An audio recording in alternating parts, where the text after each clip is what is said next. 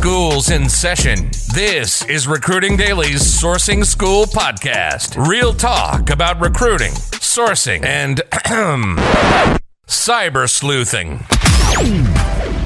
Hot takes on sourcing tools, recruiting tech, and anything we want to talk about with no filter. It's time to level up and put your sourcing pants on. Here's your dudes, Ryan Leary and Brian Fink. Hello, hello, hello. Ryan Leary, what's going on? What up, my man? I'm in the fifth dimension. Where are you? Uh, I, fifth dimension, new galaxy. Um, I messed up the lyrics to Beastie Boys, Intergalactic, Interplanetary. Intergalactic.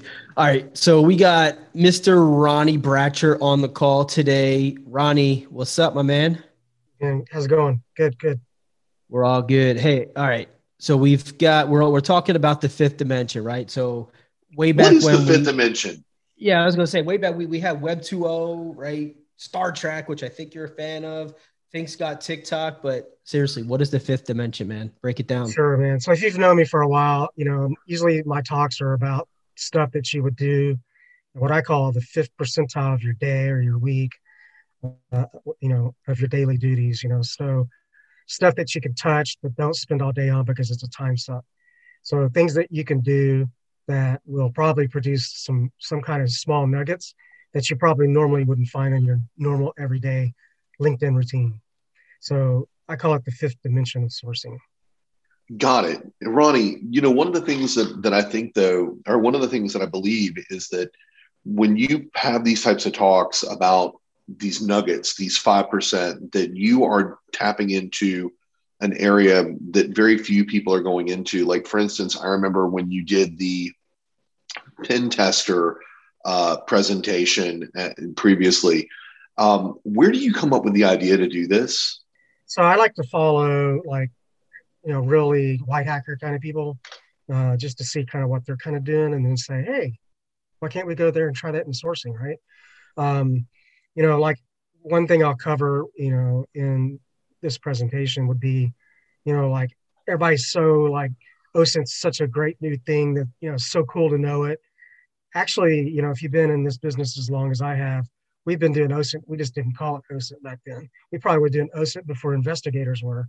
So, you know, we've been doing, you know, this heavy duty research on you know, people and companies and locations and, uh, you know, ideas for a long time. So, um, so I just try to come up with things. Uh, you know, another thing is just what if somebody mentions it, you know, I like to try to alter it. So, like, you know, um, you know, if I learn something from Ryan or, or Brian, you know, I'll go out, you know, probably try what you've learned, but then I'll try to alter it into my the way I like wow. to do it. so for, first off, you're not going to learn anything from me, right? Let's get that straight, right? I'm, I'm going to be learning from you. Well, I learned a lot from you, man. It's good. Oh, I'm blushing. So I got a couple couple things you said there that that kind of triggered some curiosity for me. Um, you follow white hackers, right? So mm-hmm. let's explain white one. hat hackers. White people that are legal. Like I'm not looking for passwords or to get into your bank account or anything of that nature, you know. So like mm. what I just want to find data on you, you know. So, you know, what we you know, like we were talking earlier, um, you know, my my my daughter's boyfriend, you know, when he first came into the scene, he's he's a remote guy. you really want to go there? I'm going there. and uh, so I did. I, I I researched this guy. I went and found him, and you know, I found him on his Twitter.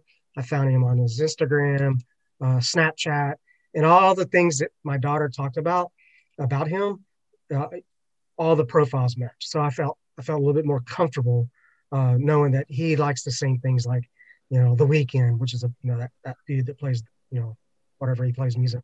So th- that's their big thing, right? And all the different uh, things he used, like he he has a, a weekend name or something like that. So you know, um, so yeah, I'm not looking for to get into his checking account but I wanted to find out more about his family, where he's from, make sure he's a real person and not a 51 year old man stalking my daughter. That would be awkward. But I, I, am right with you, man. I've got three girls and think I see the face and you got one coming up. And so you're right behind us, my man. oh, yeah, start, start him at five. But anyway, yeah. So yeah, that's, that's kind of what I mean by like, you know, got just, um, you know, from the white hacker standpoint, I'm not looking so, to do Ill- illegal activities. So what? At least not on air, right? So, so give, give us a few tips, a, a, few a few things that you've picked up from from from hackers that can be translated to recruiting that people just really don't think about. Yeah, like Instagram. I mean, um, everybody thinks that you can search Instagram, and I when people do Instagram searching, it's like they come up with all these different photos or things that are not relatable. Uh, one thing I've found, and I'll probably show in, in the presentation, is how to find just the bio, you know, you, without the pictures. So you're getting, yeah, that's, you know, without, I don't, I don't need to see pictures. I just want to get bios. Uh, so if, you know, if I'm looking for a, uh, a nurse in California, let's just say something easy, you know, I, I just want to find somebody that says they're a nurse in California. And so bio, I don't care about what the pictures or what conference they were at or anything like that. That's a different type of search. But that's one thing I kind of picked up. Uh, the other thing that I've learned over, I mean, the last 13 years I've talked about is search engines, right? White hackers do not use Google and Bing. They're always using other search engines because they do not want to be tracked. So I've, that's one thing that I've always learned, and you know, you guys have heard me talk about that talk a million times. Is that there's so many different different search engines out there right now. Um, yeah. And I'm in the middle of a case study of browsers right now too. So I'm testing browsers and seeing what kind of different results you get on different search engines and things like that. So it's actually Ronnie. Ronnie, so anyway, I meant kind of I meant to I meant to bring this up the other night. So for those of you who don't know, Ronnie and I we met up. We had drinks the other night. We played trivia. It was great. We came in fifth. Um, Ronnie, I meant to ask you. There's a lot of publicity, uh, particularly in the blogosphere, about Neeva, about the Neeva search engine. It's being developed um, as an ad-free search alternative by ex-Googlers. Um, it is a pay to play search engine, meaning that you, the searcher, that you pay to use it because it's not ad supported. I think it's like five dollars a month. Um, have you used Neeva? Does it like you're shaking your head? No, I have not used it. Um, I, I, I question I question the viability of people going to be paying money to use the search engine. To be honest with you, um, it's it's a hard call, right? Uh, maybe maybe a professional researcher that's getting paid from my company and the company pays that bill. Uh, you know, I would say me as an independent consultant, I don't see myself viable paying for something like that when there's other alternatives possibly. And that's being such a new thing. Okay, so uh, also as we're talking about search engines, do you feel that search engine that do you feel that like search is fragmented between like Google and DuckDuckGo and XLead, uh, and I'm naming mainstream ones that I think everybody knows. Do you think it's fragmented there, or uh, do you think they're better engines that people should be using? Help me to understand that. Yeah, I think there's better ones. I, you know, I think the majority of the, the more popular alternative search engines are still pulling from Google Index. Um, you know, there are a few search engines that you can actually toggle that off. Um, I think I've talked about that in the past. You can actually turn Google off. So that search engine does not pull from the Google index. So you're going to pull from other places and not pull from that Google index. Um, but I would say there's in, most search engines will definitely pull from Google and other things as well.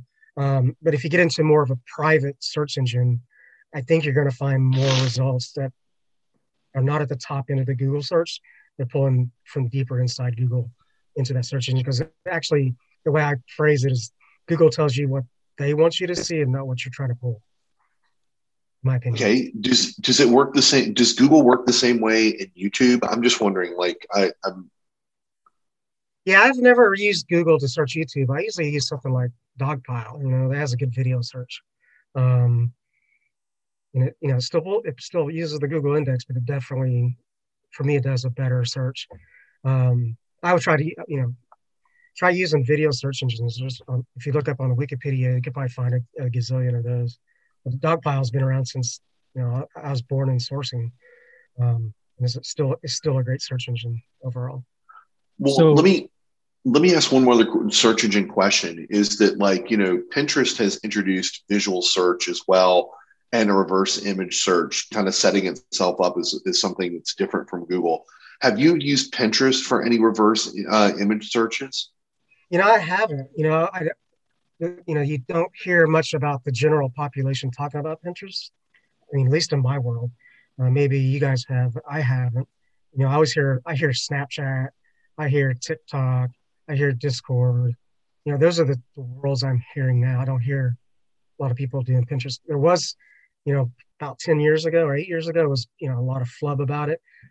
I haven't, I haven't, you know, found it to be monumental in my sourcing efforts, um, unless you guys have, but I haven't personally.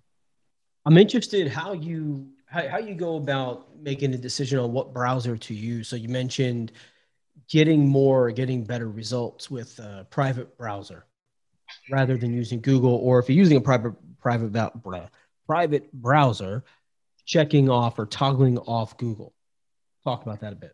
Yeah, yeah. So I'm, you know, I'm sure there's probably people that have already done this study. I'm doing it on my own right now. So I'm pretty much taking like, you know, I'm, you know, Chrome has been my go-to forever, right? I think everybody uses Chrome, but you know, there's Brave, there's Tor, you know, things of that nature. Um, I just now started this study, so I'm not, can't, I can't be too inclusive about it, but you know, like what I'm trying to do is take like maybe a sample of six different search engines and go try them on their browsers and see what kind of result I get and is it really is it really pulling data that I want to see, or is it still like ad infused?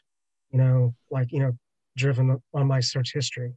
So I'm still in the middle of that study, and I'll probably have it done in about two months or so, um, and, and bring that up somewhere.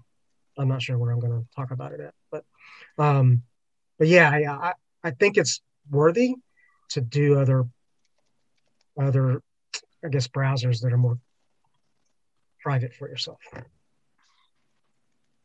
Got it. All right. So let's go back for, real quick into into uh, studying the, the, the white hats and give me a give me a couple of really solid takeaways for the for the listeners here. Maybe three. Give us three things that you've found over the years that are easily translatable into recruiting that people just really should know about. I think learning how to do searches not on Google, I think that's a big one. I think keeping, I, I think that, you know, not even tactically, but in your mind is taking your mindset and thinking alternatively, where can you go find somebody? Um, you know, I think our instinct has been trained since 2005 that LinkedIn is this amazing thing, and it is an amazing tool. And I have nothing against it, but I'm just saying there's there's we're, we're so technology driven nowadays that you can find people in, in, other places and track them down back to other popular sites. Uh, the third thing would probably be just continue to, I think is, is to continue to learn and talk and listen. Um, our community, the sourcing and recruiting community, there are so many smart people. Everybody has their niche. And I think it's great that we all kind of just entwine that circle and make it full and we're sharing that big pile of data and, and helping each other. Um, I think if you if, if everybody can contribute to that, uh, our community will continue to stay grow and stay positive and not be um, a battle between each other, which we should not be. Uh, I think the sourcing community should be one. Oh man, that means it's over. You've been listening to the Recruiting Live podcast by Recruiting Daily. Check out the latest industry podcasts, webinars, articles, and news at recruitingdaily.com.